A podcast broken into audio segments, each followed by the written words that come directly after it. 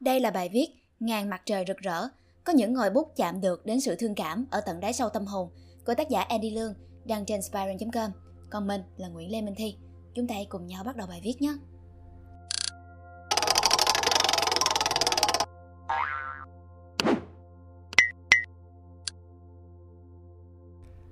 Nếu là mọt sách, chắc cũng đã đôi lần bạn gặp phải những tác phẩm mà đọc xong đến cả tuần sau bạn cũng chưa muốn cầm cuốn tiếp theo lên vì sự ám ảnh và những cảm xúc mãnh liệt còn động lại. Ngàn mặt trời rực rỡ là một tác phẩm như vậy, đẹp một vẻ đẹp thật buồn, thật nghiệt ngã, đau thương nhưng lại rực rỡ như ngàn mặt trời bởi sức sống của hy vọng, sự gắn kết của tình yêu thương giữa bom đạn chiến tranh và bởi nghị lực mạnh mẽ đến khó tin của những người phụ nữ mà có lẽ dùng từ bất hạnh cũng không đủ để nói về họ. Đây không phải là một bài review, cũng chẳng phải bài giới thiệu sách, chỉ là một vài ghi chú cứ tuôn ra không dừng được mà thôi. Ngày mặt trời rực rỡ là câu chuyện về hai người phụ nữ, Mariam và Laila. Mariam Sinh ra là đứa con không được chính thức thừa nhận của Jalil, một người đàn ông nổi tiếng giàu có mà yếu đuối bạc nhược. Dù đã có ba bà vợ, chín đứa con nhưng vẫn không thể kiểm soát nỗi dục vọng của mình. Và Nana, cô hầu gái trong gia đình Jalil. Có lẽ định mệnh đã sớm viết lên hai chữ đau khổ cho cuộc đời của Mariam. 15 năm đầu đời là những tháng ngày sống cô đơn cùng mẹ trong túp liều ở một nơi hẻo lánh, xa xôi tách biệt với cộng đồng và chỉ được gặp cha một lần trong tuần. Đến lúc Jaleo phải về, Mariam luôn luôn đứng ở cửa, dõi theo khi ông rời khu đất trống, yếu xìu khi nghĩ tới một tuần sừng sững phía trước như một chướng ngại vật khổng lồ không thể dịch chuyển, chắn giữa cô và lần thăm tới của bố. Mariam luôn luôn nín thở khi nhìn bố ra về. Cô bé nín thở và trong đầu đếm từng giây. Cô tự nhủ rằng cứ mỗi giây cô nhịn thở là Thượng Đế sẽ ban cho cô thêm một ngày nữa được ở bên bố Jalil. Ngày sinh nhật lần thứ 15, Jalil hứa suông với Mariam sẽ đến và đưa cô đi xem phim trong rạp phim của ông và cho cô ăn chiếc kem đầu tiên trong đời. Mariam cả ngày hôm đó cứ hồi hộp chờ đợi, khắp khởi hy vọng, diện chiếc váy đẹp nhất và cố gắng làm sao để cha cô có thể tự hào. Những cảm xúc thơ ngây đầy hy vọng ấy của một đứa trẻ chưa nhận định được vị trí của mình chả hiểu sao lại có thể khiến tôi đau đến vậy. Có gì sai trong cái mong ước giản dị ấy của Mariam, nhưng với sự hèn nhát của mình, Jalil đã không bao giờ xuất hiện. Để cuối cùng, chính Mariam đã lần đầu tiên bước vào thành phố và tìm đến nhà cha mình. Và kết quả, dù thất vọng, nhưng nó phải thế, là người cha hèn nhát không dám mở cửa chào đón cô, để cô ngủ ngoài đường trong đêm sinh nhật lần thứ 15. Sáng hôm sau, Người đánh xe của Jalil đưa Mariam về, chỉ để biết rằng mẹ của cô đã treo cổ tự tử vì cô, sợi dây duy nhất nếu kéo bà trên đời, cũng đã bỏ bà mà đi. Mất mẹ, không còn cách nào khác, Jalil đã phải đón Mariam về nhà.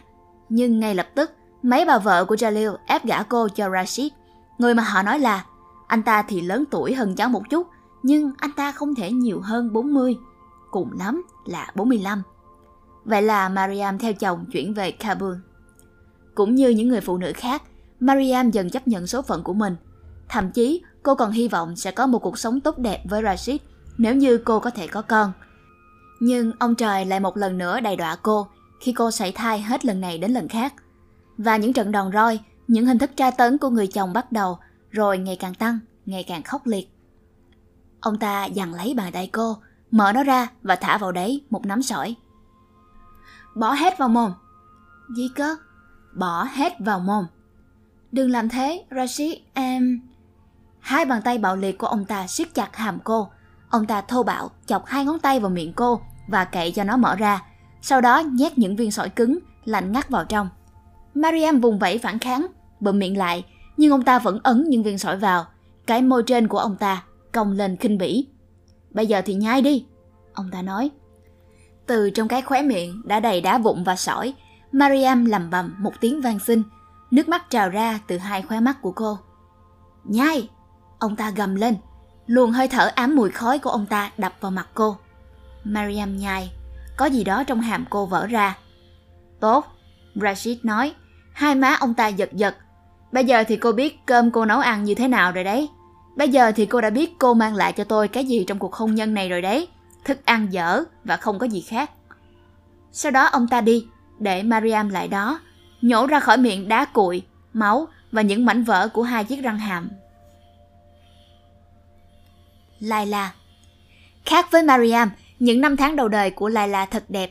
Em có cả ba mẹ yêu thương em, có cậu bạn thanh mai trúc mã Tariq mà em yêu mến, có những cô bạn thân mỗi ngày cùng em cấp sách tới trường. Những hình ảnh về một đất nước Afghanistan thật khác, khác rất nhiều so với những gì ta thường được nghe trên báo đài, vì nó đã từng có một thời thanh bình như thế. Nhưng chiến tranh gần như đã lấy đi của Laila tất cả. Gia đình Tariq ly tán, cô bạn thân bị dội bơm nát thân thể. Mấy ngày sau người ta mới tìm thấy chân của cô còn đeo tất trên mái nhà.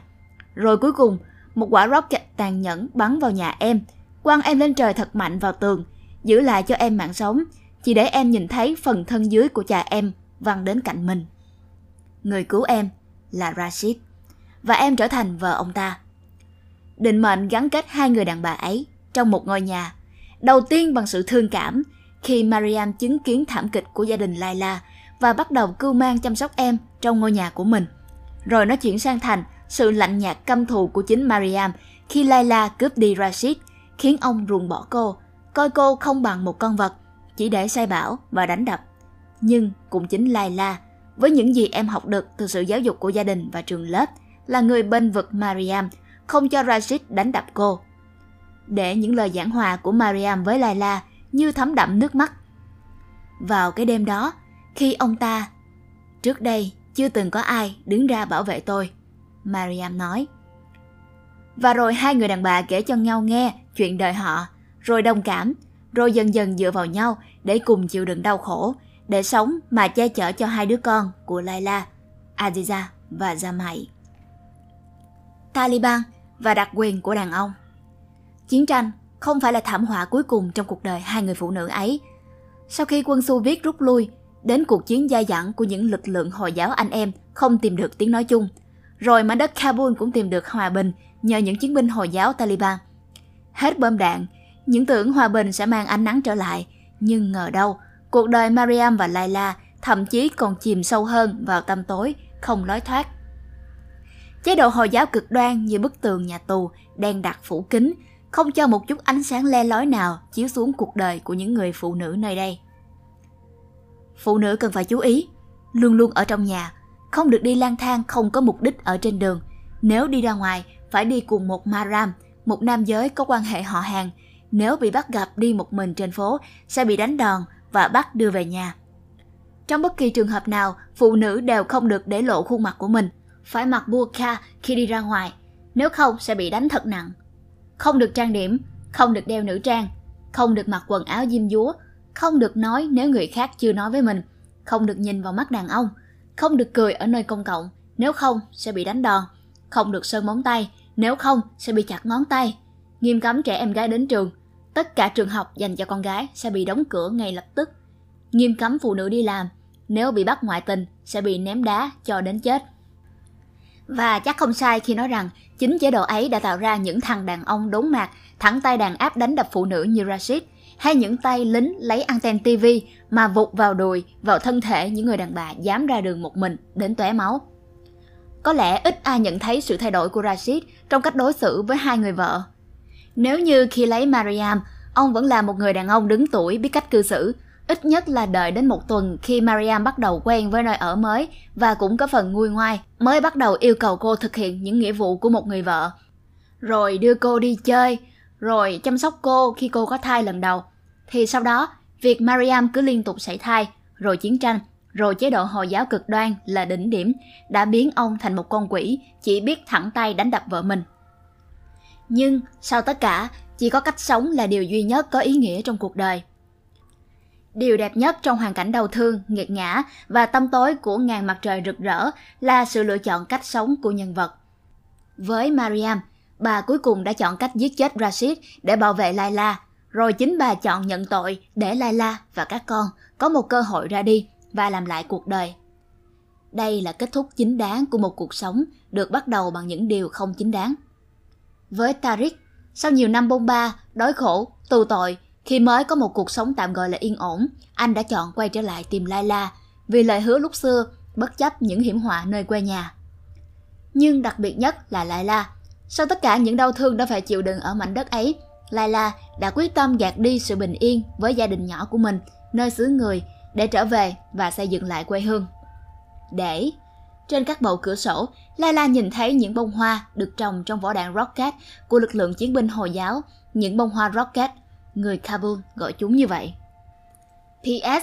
Đọc trên Goodreads có khá nhiều bạn phê bình Hosseini vì những nhân vật của ông quá bình thường, mờ nhạt và nghệ thuật miêu tả nội tâm nhân vật thì cũng chỉ dừng ở mức chấp nhận được.